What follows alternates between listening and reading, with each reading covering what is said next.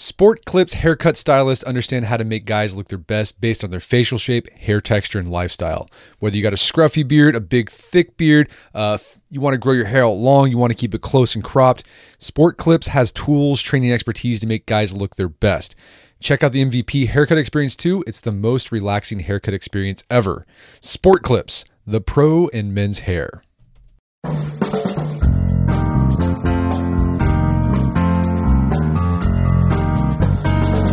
Brett McKay here, and welcome to another edition of the Art of Manliness podcast. Pizza. It's ubiquitous. It's a fixture at parties and office break rooms, and there's a good chance you order it from your favorite place for dinner every single week. But there's one setting where pizza doesn't show up very often, and that's in your own oven having been made in your own kitchen. But my guest today, who spent decades pursuing the perfect pizza, says you ought to be making your own pies more often and will teach you the secrets of getting restaurant quality pizza at home. His name is Dan Richer, and he's the owner and chef of Razza in New Jersey, as well as the author of The Joy of Pizza Everything You Need to Know. We begin our conversation with what makes pizza such an awesome, go to, inexhaustibly delicious dish and how to overcome the obstacles that typically prevent people from creating pizzeria level pizza at home. Dan then gives us his recommendations on sauce, cheese, and toppings in order to create the perfect pizza pie, including his take on that most burning of questions Does pineapple belong on a pizza? After the show's over, check out our show notes at aom.is slash pizza.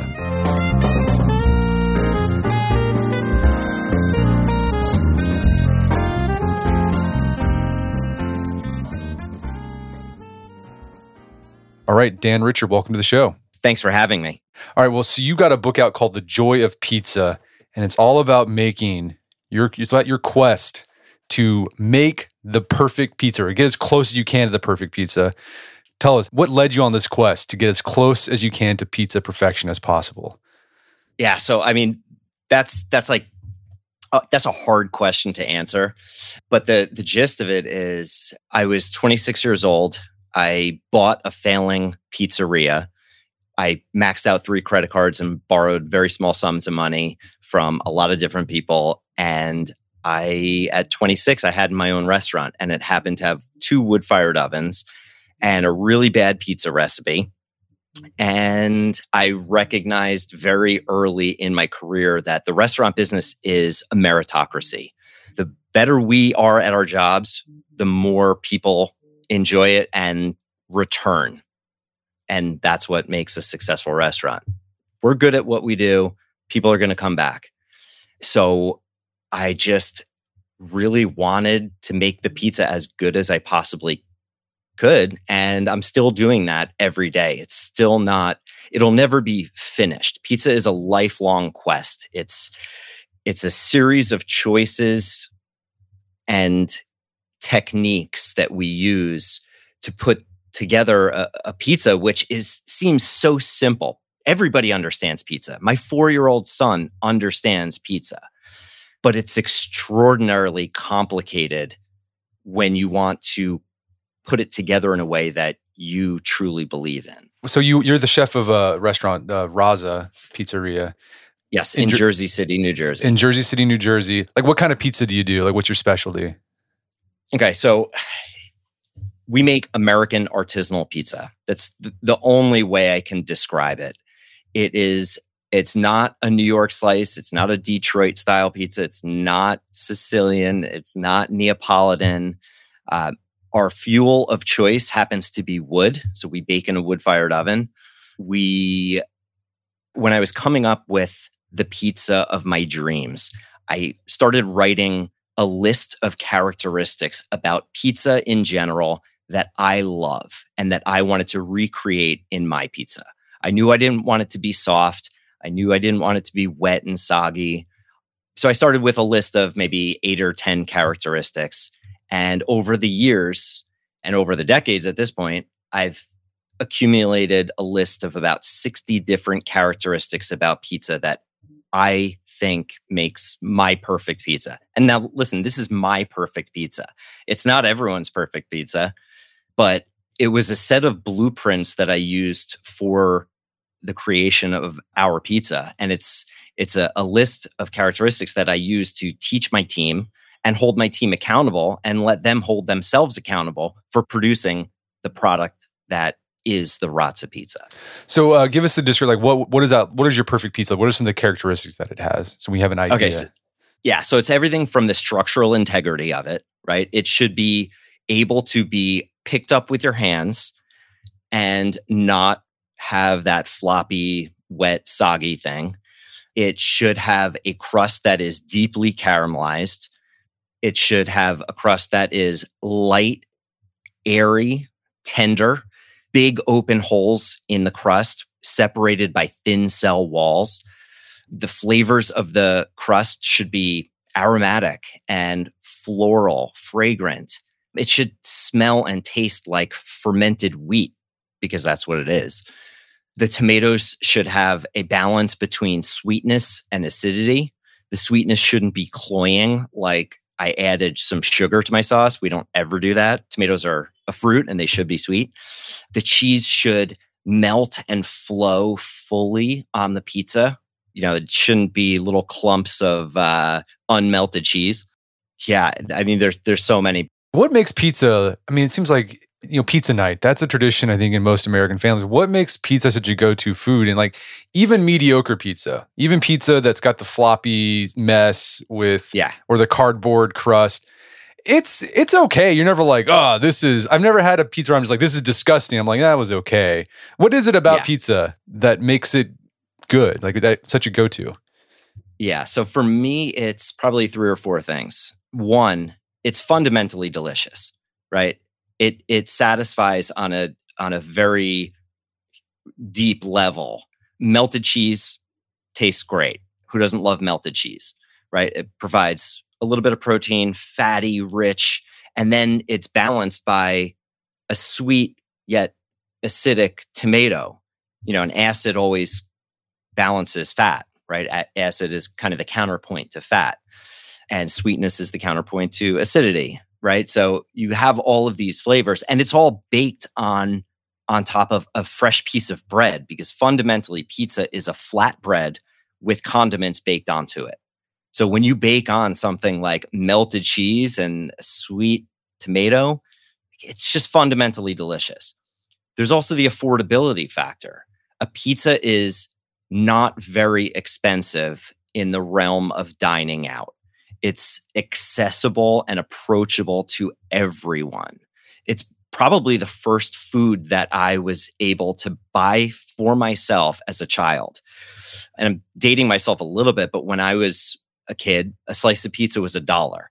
So I knew that I could scrounge up four quarters nestled inside my couch cushions and go to the store and buy myself a slice of pizza and that's that's childhood. That's that's another thing. Like pizza is deeply ingrained in a child's life. It's at every birthday party after baseball games and soccer games school events. We had pizza night twice a week when i was growing up and it was it was a way for the family to come together. And there's that that equity portion that a kid gets the same slice of pizza as as your parents. There's just it's it levels the playing field and it brings people around this communal dish. And i i'm personally as a chef i'm obsessed with communal dishes. Like paella is one of my favorite things to make. So we'll make a big batch of paella and I'll take the paella off the grill after it's done and I put it in the center of the table and we all share from one communal dish. There's just something so connected about that. And that's one of the things that food does in general. But when everybody gets their own dish, it's it's a little bit less special than when everyone shares from from the center of the table. So you you make pizzas for a living, but your book is about helping people make pizza at home. And I was thinking about this the other day as, as I was reading your book. Is you know pizza is a simple dish. You know, like you said, it's bread with cheese and sauce and some toppings on top of it. It's, it can't get simpler than that. Yet people typically don't make pizza at home. Like in our own family, we've made pizza at our home in our own family before, but it's it's rare that we do that. And I imagine there's a lot of people like me as well. What do you think holds people back from making their own pizzas despite being a, a simple dish? I think pizza making is a very difficult skill. I put pizza making in the same category. We're, we're more similar to plumbers and carpenters than we are to chefs where we have to learn like if i was a carpenter right I have to learn the properties of of wood. I have to understand the hardness and how walnut's different from oak and maple and how to treat it slightly differently. And then I have to learn the techniques for how to join wood and put pieces, put the pieces together to make the art, right? So I have to understand the science and the technique in order to practice the craft. And it's a lifelong pursuit. It's not something that you can typically nail the first time you try it. I, I think I've, over the course of 20 years of making pizza, the first 15 years, I had awful success when I tried to bring the restaurant's dough to my house and just bake it in my oven. It doesn't come out the same. The restaurant equipment is typically, the ovens are typically at a slightly higher temperature than your home oven can get. So by using a store bought dough that was produced for say a higher temperature oven, which most pizza dough is, you're going to have bad results. What I did with my doughs in our book is I reverse engineered the dough to be to bake properly in the home oven. Gotcha. Does that make sense? Yeah, that makes sense. Yeah. Let's let's talk about that. How people can get closer to pizza perfection in their home, like equipment at your restaurant. You're using wood fired ovens. Uh, you know, brick. You know, people have probably seen those at uh, different pizza pizza restaurants. Do you need something similar in your own home to get a quality pizza? Absolutely not. And that that's one of the the biggest misnomers that prevents people from making pizza in their house. Oh, it's the oven. It's not the oven. You just need to tailor your dough around the specific oven that you have. So there are mm. high temperature ovens now for the home, like Ooni makes one. Gozney has the Roccbox and Dome. There are, it's a booming industry. People are getting these cool little home ovens to make a pizza that you need a, a higher temperature oven for. But your home oven can make equally as good, if not better, pizza than any of those high temperature ovens, but you need the right formula. And that's one of the things that that we go in depth in our book is specifically tailoring the dough recipe around the home oven because I'm not going to use the, I'm not going to use the same dough. Like let's say I make one batch of dough, I can't bake one pizza in the home oven and one pizza in my wood fired oven. It doesn't work like that.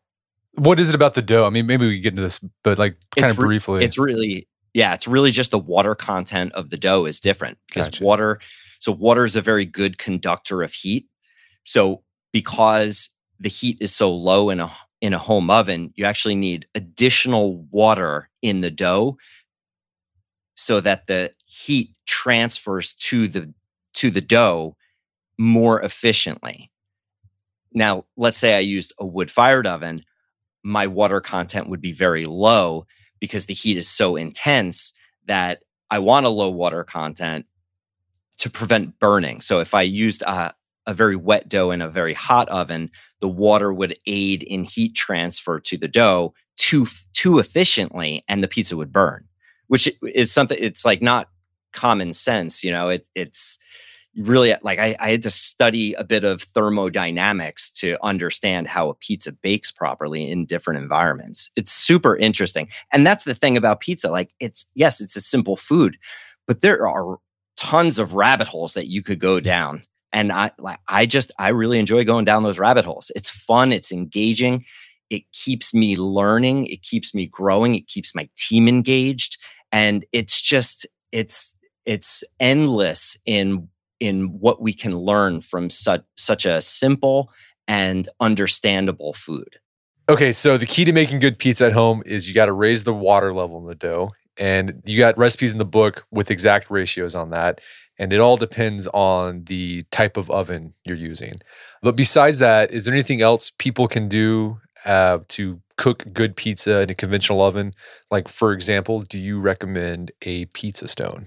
Yeah. So there's there are two main pieces of equipment or tools that you absolutely have to have in order to make great pizza in your home oven. Okay. One is a scale. Okay.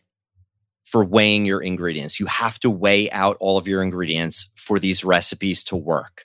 Okay. Baking is it's all based on ratios the ratio of flour to water, the ratio of salt to flour, the ratio of yeast to flour. they have to be weighed out because volumetric measurements are not accurate. Your cup of flour versus my cup of flour, even if you try to scoop two cups of flour in a row, you're going to get different quantities of flour. So you got to use a scale because 100 grams of flour is 100 grams of flour all around the world, man. So the other tool that you need is a pizza stone, a pizza steel, or some fire bricks. You have to build thermal mass into your home oven. Pizza bakes in a multi directional way. Okay. It's baking from the bottom up.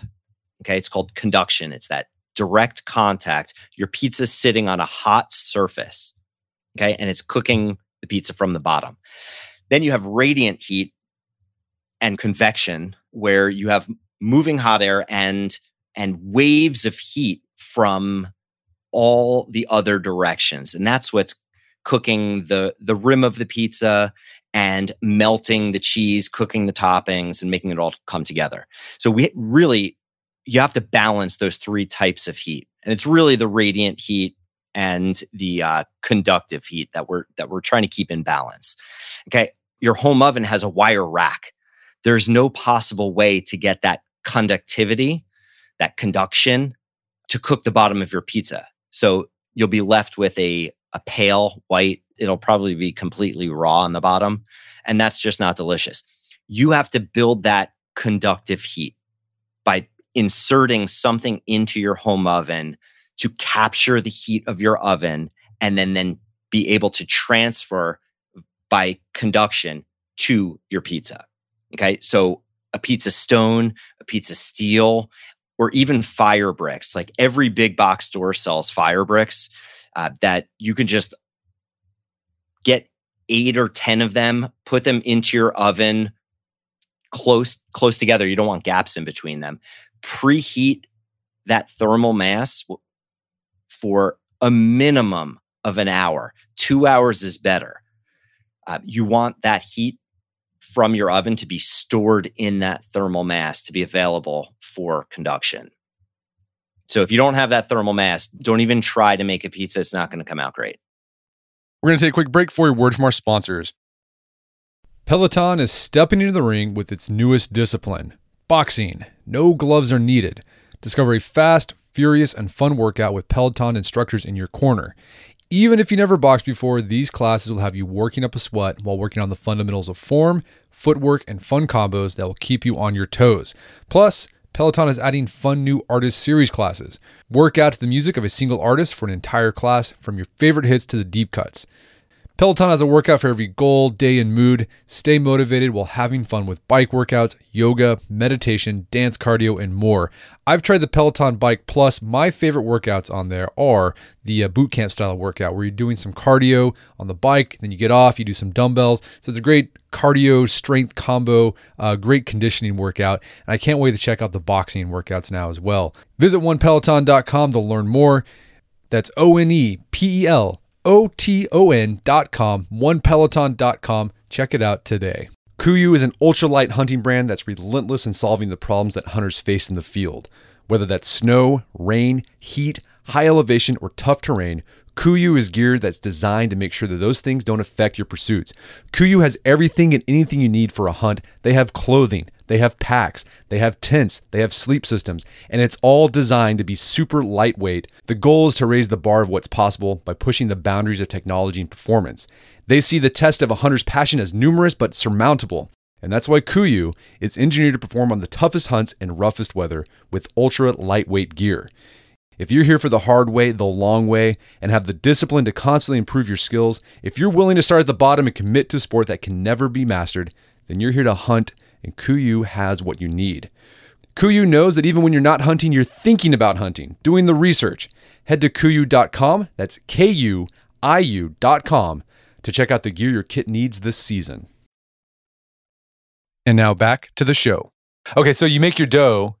Like the thing I think I think might intimidate a lot of people is like shaping the dough into a pizza shape. It's like how do you get it to that where you have that that rim of crust and it's not too thin in the middle. Because every time I've tried to stretch a pizza, I'm like, ah, this is way too thin in the middle.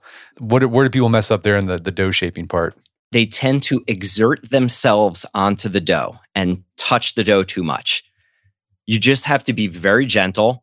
touch the dough as little as possible, keep the dough dry with you know dry hands and uh, extra bench flour. But honestly, gravity is one of the best stretchers of pizza out there. Just hold it up and it'll it will stretch itself. My six year old daughter can make a pizza start to finish, and she, you know if she can do it, anyone can do it. Uh, how big of pizza do you go for usually? We do 12 inch pies because that fits great in a home oven. I also like the smaller size because I can make more varieties, mm. right? We can start with a margarita, then we can do a, a, mushroom pizza, then we can do, you know, anything else that we picked from our garden, or if we happen to have uh, leftover sautéed broccoli from the night before, I can chop it up and make a broccoli pizza, right? So I like having a smaller pizza so I can make more of them. Plus, as we're making pizza in my home kitchen, everybody is gathered around our center island. They're in our kitchen. My wife, my kids, my son gets a chance to stretch one of the pies and, and top one of the one of the pies. My daughter gets a chance. My wife even gets a chance. And by having the, that smaller pizza, it's just a little bit more fun. It makes a night out of it, and and we just we love that because it's it's again it's a get about about connectivity and being together and teaching skills and there's so many things we can learn about pizza that I can teach to my kids that we try to make a night out of it. It's special. All right, so you got the dough, that's the foundation. The next part, important part of pizza is the sauce. And you keep things really simple with your sauce. Tell us about your approach. Yes. So my approach to all ingredients is buy the best raw materials and treat them as simply as possible. If you if you have a great tomato or a great butternut squash, you don't have to do anything to it. They're perfect as is. So that and that's why I like I feel like I'm not I'm not really a chef because I, I just let the ingredients do the talking. But when you taste my tomatoes, it would be a crime to add garlic, oregano, basil, sugar. It's it's just a crime. They're perfect. They were grown very well. They were canned very well. And you know, it, it would be it would be sad to to for for that tomato to lose its sense of self. Okay, so you don't you don't add anything to it. You just it's like pretty much raw. And like also the thing you don't do is you don't pre-cook it before you right. put it on your pizza. Right. Yeah. So 90, I'd say 95% of all pizza sauce is is uncooked. And when I say uncooked, it's actually it's been cooked once, right? When fresh tomatoes are put into a can and sealed, they have to be pasteurized. So they take the can, they cook it. So w- when you open a can, that tomato has actually been cooked one time already. Right? Right. That's why a canned tomato doesn't doesn't look the same or taste the same as a fresh tomato. We are spreading such a thin layer of tomato sauce. We're talking two to three ounces of tomatoes for a 12 inch round pie. This the sauce is such a thin layer and it's going to be in your oven anywhere between two minutes and four, two minutes and six minutes, depending on your oven of choice. In that time, that sauce is going to cook. If I cooked it and made a, you know, a, a pasta sauce out of it first, it would get overly reduced and thick, acidic, pasty. It's just not not very delicious. The the only time we do use a cooked tomato sauce is if we're going to put it on after, or if I'm making a square pie or like a grandma slice, if you if you're familiar, that I would use a cooked sauce, but it, it's really just a small fraction of the time. The gist of the tomato situation is buy the absolute best quality tomato that you can find. And unfortunately, the only way to know that is to buy about eight to 10 of them, open them all, take the labels off, but mark the bottom of the can and do a double blind taste test. And in our book, we have we have a we have an instruction sheet for how to taste these tomatoes, and we're tasting them based on their actual merits. And their actual merits are positive flavor attributes, negative flavor attributes, whether there's an abundance of seeds and skins, the texture of them, the color of them, the sweetness, and the acidity. That's what makes up a great tomato. So these are canned tomatoes.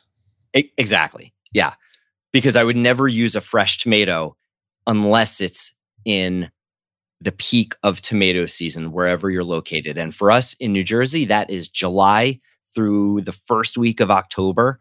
And that during that time of year, we're using fresh tomatoes and it's a completely different experience. It's just, it's, it's phenomenal. It's so delicious.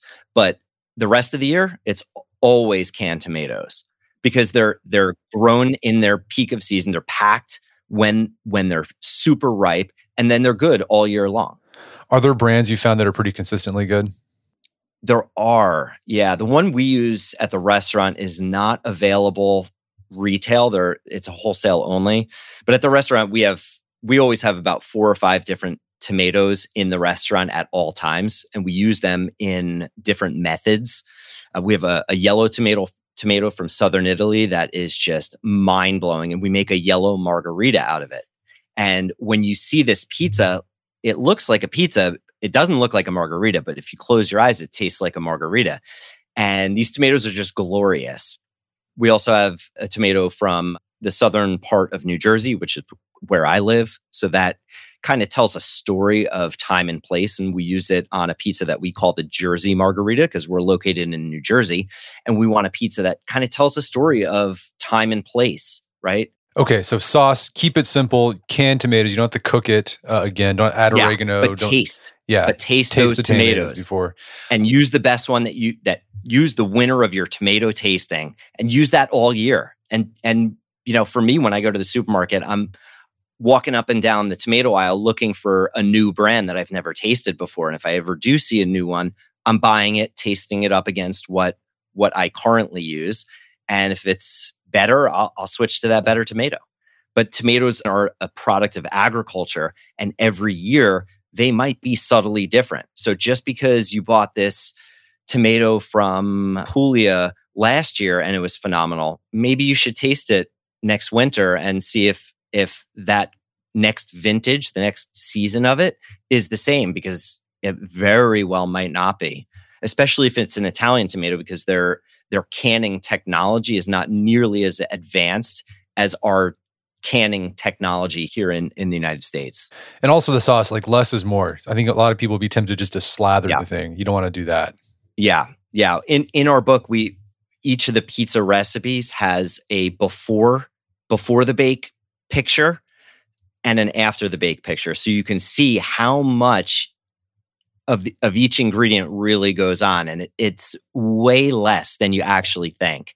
It's human nature to just want to put more and more and more on because you you spend a lot of time cutting that cheese and and you know making your other toppings. Of course you you think it needs a little bit more than it actually does. Okay, so let's move to cheese. Uh, what's your go? So is mozzarella your, your go to cheese for pizza? So mozzarella is my go-to. We we always have at least two different types of mozzarella, but really any cheese is great for pizza as long as you like it.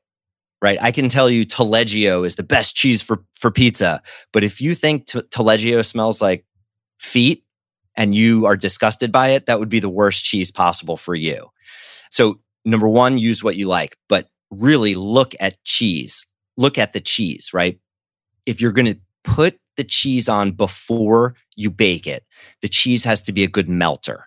And some good melting cheese are mozzarella, Taleggio, Scamorza, any of the Swiss cheeses like Gruyere, Raclette. There are great melting cheeses out there. So if you're going to if you're going to put the cheese on before the bake, make sure it's a good melter. After the bake is a completely different story. Then you can use hard grating cheeses like, of course, Parmigiano Reggiano, Grana Padano, Pecorino Romano. But even if, like, let's say you love goat cheese and want to make a goat cheese pizza, well, goat cheese doesn't melt at all. It kind of just stays put and gets crusty and weird. So put it on after the bake, right? So just look at the cheese that you love and decide if it's a good melter, if it's a good melter before the bake, if it's a bad melter after the bake. So how do you spread your cheese out on your pizza so you ensure adequate coverage and you want that structural integrity so things don't just plop off when you lift the pizza to your mouth? Yeah, so the quantity is super important. It's more important than the actual moisture content of it. So I do like a, a wetter mozzarella that will flow fully and completely, but I tend to use much less of it than if I was using a a drier, more processed mozzarella. So quantity really is everything here. Gotcha. All right, so let's move to toppings. We got our we got the dough, sauce, cheese. Uh, what are your Yes. go-to? What are your go-to toppings for pizza? This is the fun Ah, part. sky's the limit, man. Sky's the limit. Everything from, uh, you know, so we have a little, a sad little backyard garden that, you know, depending on how much time and energy I have, it grows great things or just sits there and does nothing. But, you know, anything, anything that that grows mm, can make a great pizza topping. Like I said earlier, even leftover sauteed broccoli or spinach or really the sky's the limit. You got a corn like it, pizza. You got there's corn. Pizza. Hell yeah. Biggest selling seasonal pizza all year is the corn pizza. by far. Yeah. Wait, okay. So wait, what do you use? Like a like a like a regular like margherita sauce on that? Like what do you do for that? No, No, no. okay. So that's a that's a white pie. So we do fresh mozzarella, a little scamorza cheese, which is uh, a cousin of mozzarella. It's a drier, uh, more aged mozzarella. Uh, a little bit of shaved onion, and in season corn. I would never make this corn pizza any other time of year except August, September. Okay, because the corn is completely different when it's out of season. We want it to be that glorious taste of summer where you bite into the pizza and and each kernel pops in your mouth with with sweetness. And then we pair it with a little bit of fermented chili paste that we make to increase the the heat which balances the the sweetness of the corn. And uh, listen i know you guys whoever's listening out there you're gonna you're gonna think i'm nuts for putting on corn on a pizza but trust me follow me on instagram watch the reactions to people when they bite into this corn pizza it sounds weird but when life gives you lemons, you make lemonade, man. And in August in New Jersey, we got corn everywhere. And it is good if it's treated properly. So when you so a lot of your toppings are dependent on in season because you like to use in season seasonal ingredients. Yes, because a strawberry in the middle of January does not taste like a strawberry. Have you put a strawberry on a there's a- pizza before? I know it was a bad reference because I Okay. would never put a strawberry on a, on a pizza. But the gist of my topping situation is number one, I I pick a star of the show, right? I, I pick a, a, a main character, right? So if if peas are coming in my garden and I have these glorious fresh peas that I can only get really three weeks a year, if I have those fresh peas, I'm going to pair them with something super, super simple and complementary.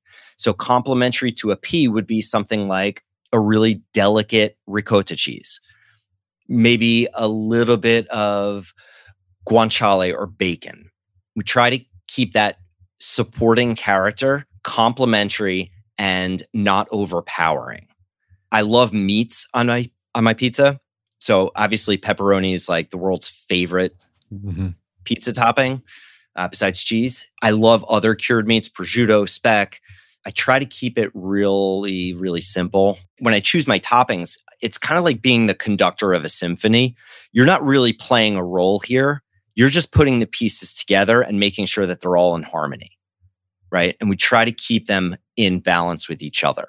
Well, speaking of pepperoni, like I, I, I love pepperoni pizza, but there's like particular type of pepperoni pizza that I like. I like it when it's cooked in a way where the pepperoni kind of curls up, and it's like Cuppers, cuppers. Those I, I don't like it when it's just like the big giant lay pepperoni flat. lay flat. I don't like that because it's all There's lay flat and and there's cuppers. I like the cut because it's crispy on that edge and it's got it just exactly. it hits nice. Is that is that your preference? yeah, we're we're we're cuppers here. What Uh, makes the oh, so what makes the, what makes the pepperoni cupper lay flatter? Uh, so if it's sliced to the right thickness, cuppers are typically sliced a little thicker, and they're also in a natural casing.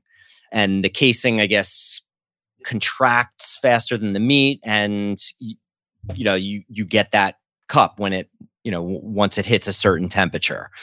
I prefer cuppers cut to a very specific thickness. So for our pepperoni, we actually have to slice on a deli slicer every round of pepperoni that goes on our pizza. So it's very labor intensive, but for me, it's a no brainer. It's very well worth it. Um, I love those those two different textures where the rim of, of the pepperoni is a little bit caramelized and crispy, but the bottom lays flat. There's a little pool of pepperoni juice. Yeah. We actually shave garlic on top of that pizza, like super, super thin. And when a slice, a really thin slice of garlic gets stuck in one of those pepperoni cups and and from the heat of the oven it gets fried in that pepperoni oil that is my one of my favorite bites of food in all of humanity That sounds. I'm, my mouth's watering right now just thinking about that. So it sounds like your takeaway with toppings. You're you're asking or you know suggesting to people like to open up their horizons when it comes to toppings. Don't, don't just think sausage, pepperoni, bell peppers, mushrooms. Like there's other stuff you could try as well. Yes, but if you are a simple person like I am, right? So if I if I could make one pizza for the rest of my life, it would be a margherita pizza, like no questions asked. I'm I, when I'm at my house, I always make at least one margherita. It's kind of the my gold standard. It's it offers comfort, it offers challenge, it offers creativity. Like I said, we have four or five different tomatoes in the restaurant, and if we change if we change one product on the margherita, it completely changes the experience of that pizza. Okay, so here's the question: Does pineapple belong on pizza? I get that question all the time. I know you do. What's your take? Yeah. Uh, okay, so me personally, I do not make a pineapple pizza. If my restaurant Razza was located in Hawaii or Costa Rica or anywhere where pineapples grow down the street and there's a huge abundance of them, I would put them on a pizza. Granted, pineapples have sweetness and acidity, right? That's what a pineapple is sweetness and acidity. So I would not add tomato sauce, which also offers sweetness and acidity. That is not a good combination. But I would do a white pie with a little bit of fresh pineapple. Definitely never canned pineapple. That's just an abomination. Uh, Well, you know, speaking of like the French- okay, speaking of the like regional differences of pizza, you- this this you just reminded me of something. I when I lived in Mexico, you know, they had pizza down in Mexico, but you know they would put like um, jalapeno peppers on it, but like fresh out of the can jalapeno peppers sliced. But here's the weird thing: a lot of people down in Mexico, at least in Tijuana, they get a piece of pizza and they would they would pour ketchup on top of the pizza. uh, yeah, yeah, yeah. Which I- Abomination. Yeah, I, I've never. I, I mean, I, I tried it because you know when you're in Mexico, you got to do what what the Mexicans do. It was okay, but it was. I just thought it was it was, it was a kind of a weird thing that that they decided. Okay, you have this tomato based food. You're going to put more tomato on top of it. Yeah. Yeah, you're not speaking my language here because I have I just I I can't stand ketchup. I think it's I think it's the worst condiment out there. There's so many yeah. better condiments I don't like in the world either. than ketchup. yeah, I, I've I've noticed. I've kind of I've stopped using ketchup even when we have a burger yeah, and give- fries. dude, I don't dip. I give don't me mayo all day Yeah. long. mayo and I like mustard. I like the the punch of it, and that's that's pretty much Love mustard. Yeah. Uh, okay, so pineapple. Okay, so if you're in Hawaii, you might put pineapple on a on a pizza. Yeah, and but if if you like pineapple and if you grew up on it and you have this deep connection to your childhood eating ham and pineapple pizza, uh, who am I to tell you what you should like or dislike? I'm nobody. You should keep doing what you do and enjoy it. Okay, so how long do you cook these pizzas for? You said like six to eight, or was it four to six minutes, depending on the oven? Well, so it depends on the oven. In a wood fired oven, you're looking at, for my bake time and temperature, we're looking at two to three minutes in a high temperature oven. In a home oven, we're looking at six to eight minutes for a round pie, about 20 minutes for a square pie. Gotcha. Okay, so I mean, it's not that long. That's another nice thing about pizza is it's fast. Exactly. can get it fast. When you take it out, do you like do you like to let the pizza rest? Is there anything you like to add to the pizza after it's done? Yeah, so I always I always land my pizza out of the oven on a wire cooling rack to let the steam kind of escape because if I put it onto a flat surface like a, a plate, all the steam would get trapped between the plate and the pizza and your crust would get a little soggy. So I like to land on a, a wire cooling rack for at least 10, 15 seconds. I'll add any other finishing toppings like arugula or parmigiano reggiano cheese i'll grate that on while it's cooling and then i move it off the cooling rack and slice and it's go time Well, Dan, I'm feeling really, really hungry right now. This has been a great conversation. Where can people go to learn more about the book and your work? Yeah. So you can go to the thejoyofpizzabook.com. There's also links on my Instagram. My personal Instagram is at Dan Richer. The restaurant's Instagram, Twitter, and Facebook is at Razza NJ. So that's R A Z Z A N J like New Jersey.com or not .com, but that's our website too. awesome. Well, Dan Richer, thanks for your time. It's been a pleasure. Dude, thank you. And thank you for all of the information you've given me through this podcast. It's what you're doing is so special and how you're doing it is is just really fantastic. Well, thank you so much. That means a lot. My guest today is Dan Richer. He's the author of the book, The Joy of Pizza. It's available on Amazon.com and bookstores everywhere. You can find more information about the book at his website, thejoyofpizzabook.com. Also, check out our show notes at aom.is slash pizza, where you can find links to resources and we delve deeper into this topic.